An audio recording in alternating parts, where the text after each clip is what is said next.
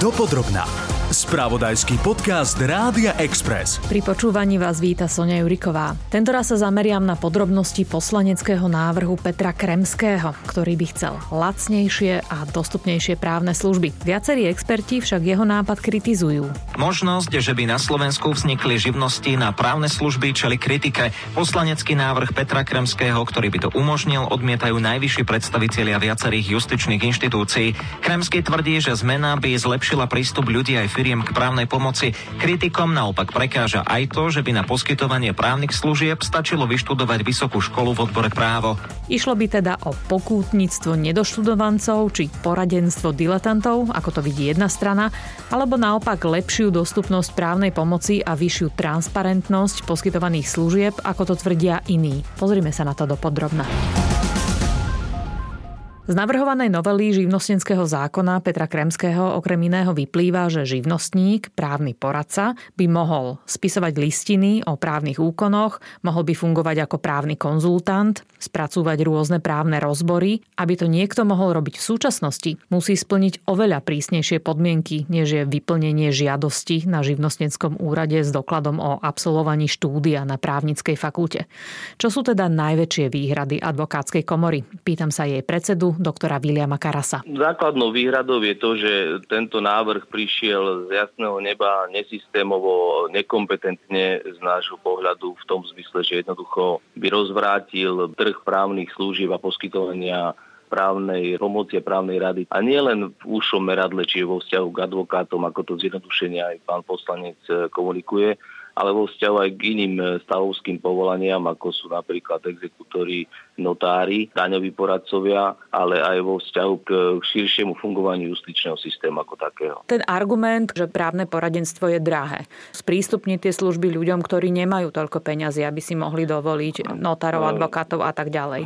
Rozumiem, ale myslím si, že to tvrdenie vychádza z dojmológie, to znamená z jeho pocitu, to by sme mohli, mohli rovno povedať, že sú drahé služby automechanikov, drahé služby zubárov, a chcem osobitne podotknúť, že Slovenská republika vôbec náš právny systém má rozvinutý spôsob zabezpečenia právnej služby tak v trestných konaniach cez ex obhajobu, ako aj pri riešení oddlžovania občanov, pri riešení rôznych dlhových situácií. Teraz sa otvárali nové centra. Kopec advokátov potom popri tom ešte poskytuje tzv. probono služby. Čiže ten prístup právnej službe tu jednoznačne je a treba samozrejme na misku váh potom dávať nielen otázku vôbec ceny služby, ale poďme skúmať, čo bráni tomu, aby sa občan obrátil na advokáta, aby sa ho nebal opýtať a zistil tú cenu. My ako Slovenská advokátska komora veľmi popularizujeme sprístupnenie právnej služby občanom, máme dni otvorených dverí a ďalej pracujeme aj na elektronizácii. Keď sa teraz obrátime na niekoho e, so žiadosťou o právne rady, tak máme záruku toho, že ten človek je nejako regulovaný. Presne tak. Spoločnosť spoločnosť,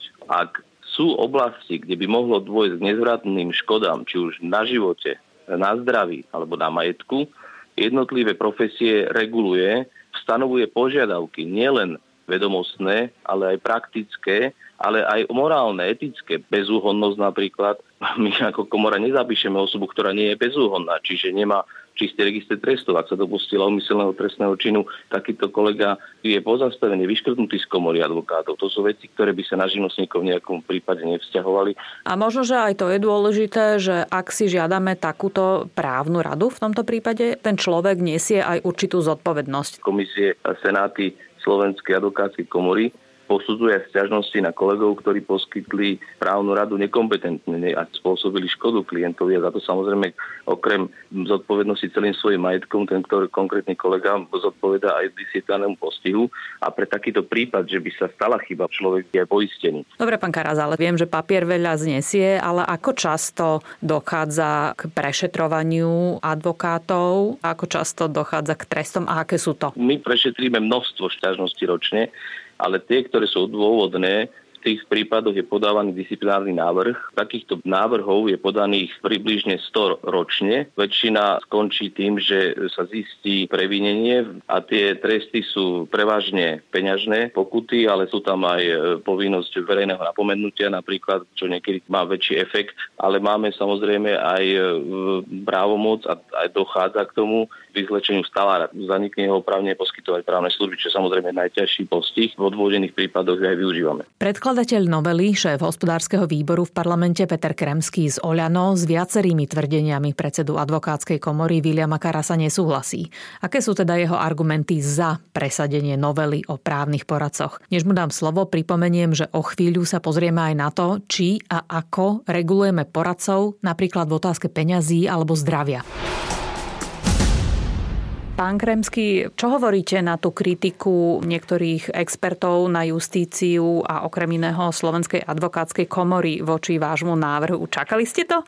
Samozrejme, dalo sa očakávať, že Slovenská advokátska komora e, bude kritizovať tento návrh, pretože by jej do určitej miery narušil reguláciu a ovplyvňovanie trhu s právnickým poradenstvom. Na jednej strane to môžeme naozaj vnímať tak, že niekto sa bojí, že mu beriete chleba. Tým, že sa zvýši konkurencia poskytovateľov takýchto služieb na trhu, tak ako logicky to vyplýva z veci.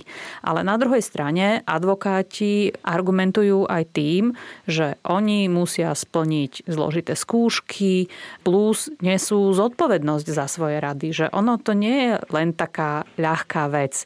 Ako by sme sa potom domáhali nápravy, ak by nám niekto poradil zle? Dá sa na to vždy pozrieť z toho hľadiska, že čo to komu zoberie, čo to komu prinesie. Ja v parlamente zastupujem občanov, nie rôzne vplyvné skupiny.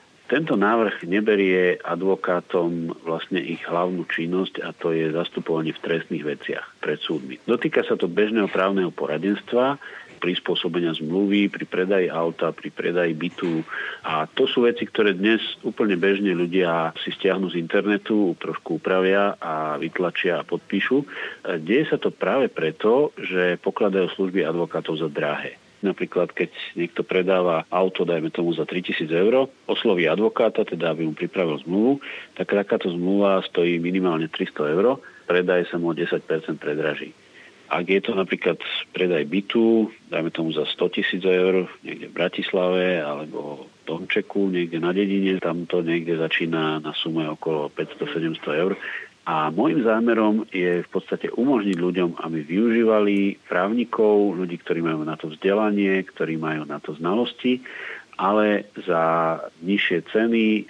A samozrejme neznamená to to, že títo ľudia nič nevedia, že urobia zlé zmluvy. Môžeme sa dostať ešte aj k tej cenovej regulácii, ale skúsme si teda povedať, že kto by mohol poskytovať tie právne rady. Bol by to teda iba absolvent právnickej fakulty? Samozrejme magisterského štúdia na e, príslušnom odbore, čiže na právnickej fakulte. No, e, v súčasnosti sa to deje tak, že právnici takéto rady poskytujú na základe konzultačných služieb služieb. Čiže je to vlastne taký stav, keď by to nemali robiť, mal by to robiť len advokát a dokonca to robia firmy, ale týmto by sme vlastne chceli toto prostredie vyčistiť. Pán Kremský, možno toto je dobrá chvíľa, aby sme pripomenuli aj poslucháčom, že je rozdiel medzi právnikom a advokátom. Advokát je človek, ktorý zložil ešte nejaké skúšky navyše a preto môže obhajovať na súde, kde už ide o vážne veci. Presne tak. Požiadavky na advokáta sú samozrejme vzdelanie v právnom odbore, minimálna prax u advokáta ako koncipient 3 roky, potom musí absolvovať skúšky, takáto skúška stojí zhruba 400 až 500 eur, keď už je zapísaný do listiny advokátov, platí poplatky advokátskej komore zhruba na úrovni 650 eur ročne plus poistné zhruba 1000 eur ročne. A takýto advokát e, vlastne môže klienta zastupovať na súde, a v tých trestných veciach môže poskytovať služby. A to ani nechceme meniť, to si myslím, že je v poriadku. Tak nebolo by jednoduchšie zmeniť ten tarifný sadzobník, takže nemohli by sme znížiť ceny bez toho, aby sme rozširovali portfólio ľudí, ktorí nám môžu radiť a nie je nám celkom zatiaľ jasné, že akú zodpovednosť by potom niesli za to, že nám poradia zle? To sú minimálne ceny, tieto sadzby. Skutočnosti tie poplatky sú často ešte vyššie, pretože vlastne ten advokát si dohodne určitý honorár, ktorý je zvyčajne vyšší, niekedy aj výrazne ako tie minimálne poplatky. A ak by sme mali diskutovať o ich znížení, skúste sa na to opýtať advokátskej komory, čo by na to povedala, určite by veľmi silno protestovala. Výsledok je skôr ten, že advokáti sa sústreďujú iba na trestné veci a práve také jednoduchšie služby odmietajú robiť to je to, k čomu vedie regulácia. Jednoducho uvoľnenie a konkurencia prináša vyššiu kvalitu a nižšie ceny. Regulácia prináša obmedzenie kvality a väčšinou vyššie ceny. Ja by som celkom nesúhlasila s tým, že regulácia vedie k obmedzeniu služieb, lebo môže zároveň viesť k tomu, že môžeme byť viacej v bezpečí, že rady, ktoré dostávame, sú fundované. Že by sme sa potom spravodlivosti nedomáhali len v nejakom občiansko-právnom spore, ktorý, pozrime sa, aká je realita, sa môže ťahať roky, ale že môžeme podať podnet na napríklad advokátsku komoru alebo na rôzne iné inštitúcie, ktoré sa budú dopátrať rozprávať, či ten človek skutočne urobil chybu a môžu ho okrem iného aj potrestať. No viete, ja sa na tým tak pousmievam, lebo to je pekná teória. Skúste sa opýtať, ako často sa to deje v skutočnosti, koľkých advokátov vylúčila advokátska komora za posledné roky a vieme, že sme tu mali vážne, vážne e, kauzy ako vynášanie motákov a podobne. V tomto prípade myslím si, že platí to slávne príslovie, že vrana v ráne oko nevykole. Myslím si, že toto vôbec tak dobre nefunguje, ako advokátska komora vyhlasuje a šíri nejakú takú legendu o dokonalých expertoch, ktorí nerobia chyby, ak náhodou urobia, tak samozrejme, že hneď ich potrestajú. Zaujímalo ma, ako sa regulujú poradcovia v iných oblastiach. Na finančných poradcov dohliada Národná banka Slovenska. Mimochodom za uplynulý rok nám dohodili zmluvy za zhruba 7,5 miliardy eur. To znamenalo takmer 550 miliónov na províziách za ich rady. Podrobnosti má riaditeľ odboru dohľadu okrem iného nad finančnými poradcami Peter Tkáč. Národná banka Slovenska vie byť v tomto nápomocná, pretože zriadila webové sídlo subjekty.nbs.sk, kde si vie každý preveriť, že či daná osoba má alebo nemá udelený licenciu na výkon finančného sprostredkovania a či je teda oprávnená poskytovať takéto služby. Tých typov poradcov alebo sprostredkovateľov je niekoľko druhov. Ak sa nemýlim, tak sú to tri kategórie. Sú rozdelení podľa toho, ako dobre nám vedia radiť? Administratívne rozdelenie finančných agentov je pomerne zložité. Máme kategóriu tzv. samostatných finančných agentov, ktorým Národná banka Slovenska udeluje povolenie. Tých máme na Slovensku zhruba 450. A čo oni no musia splniť, aby dostali tú licenciu, to povolenie? Celú radu e, podmienok. Dosiahnutú výšku vzdelania, musia spraviť vo väčšine prípadov skúšku, absolvovať e, odbornú prax, mať e, povinné prevzdelávanie. Samozrejme musia byť bezúhodní. To všetko je súčasťou procesu, ktorý prebieha u nás v Národnej banke Slovenska, kde my tieto veci skúmame. No a títo na seba potom e, nadväzne môžu viazať tzv. svoje podriadené siete, tak týchto podriadených e, máme e, vyše 22 tisíc. No a stalo sa už, že niekomu ste tú licenciu aj zobrali? Áno, my sme veľmi prísni. Môžem za posledné dva roky spomenúť, že bolo udelených 32 sankcií. V 15 prípadoch dokonca odobrali povolenie. Tresty, že zoberiete niekomu licenciu, prichádzajú, pretože dostávate podnety od nejakých klientov, že niekomu poradili zle namiesto toho, aby zbohatal dostal, tak schudobnil? Áno, samozrejme, stiažnosť klienta je jedným z veľmi dôležitých prvkov. Ale toto je iba jeden z tých prvkov. My samozrejme vychádzame aj z vlastných analýz. Pán Tkáč, a e, môžem ja ako laický klient, okrem toho, že pôjdem na webovú stránku subjekty.nbs.sk a skontrolujem si, že či ten človek vôbec má licenciu na to, aby mi radil, tak je ešte nejaký signál, ako si môžem posúdiť, že či je ten sprostredkovateľ alebo poradca kompetentný a dobrý? Správny finančný agent by nikdy nemal e, uzatvoriť zmluvu na prvom stretnutí. To znamená, že ten proces vyhodnotenia potrieb je veľmi dôležitý. Klient by mal mať dostatok času na to, aby sa oboznámil s tým produktom pred tým, ako ho ide podpísať.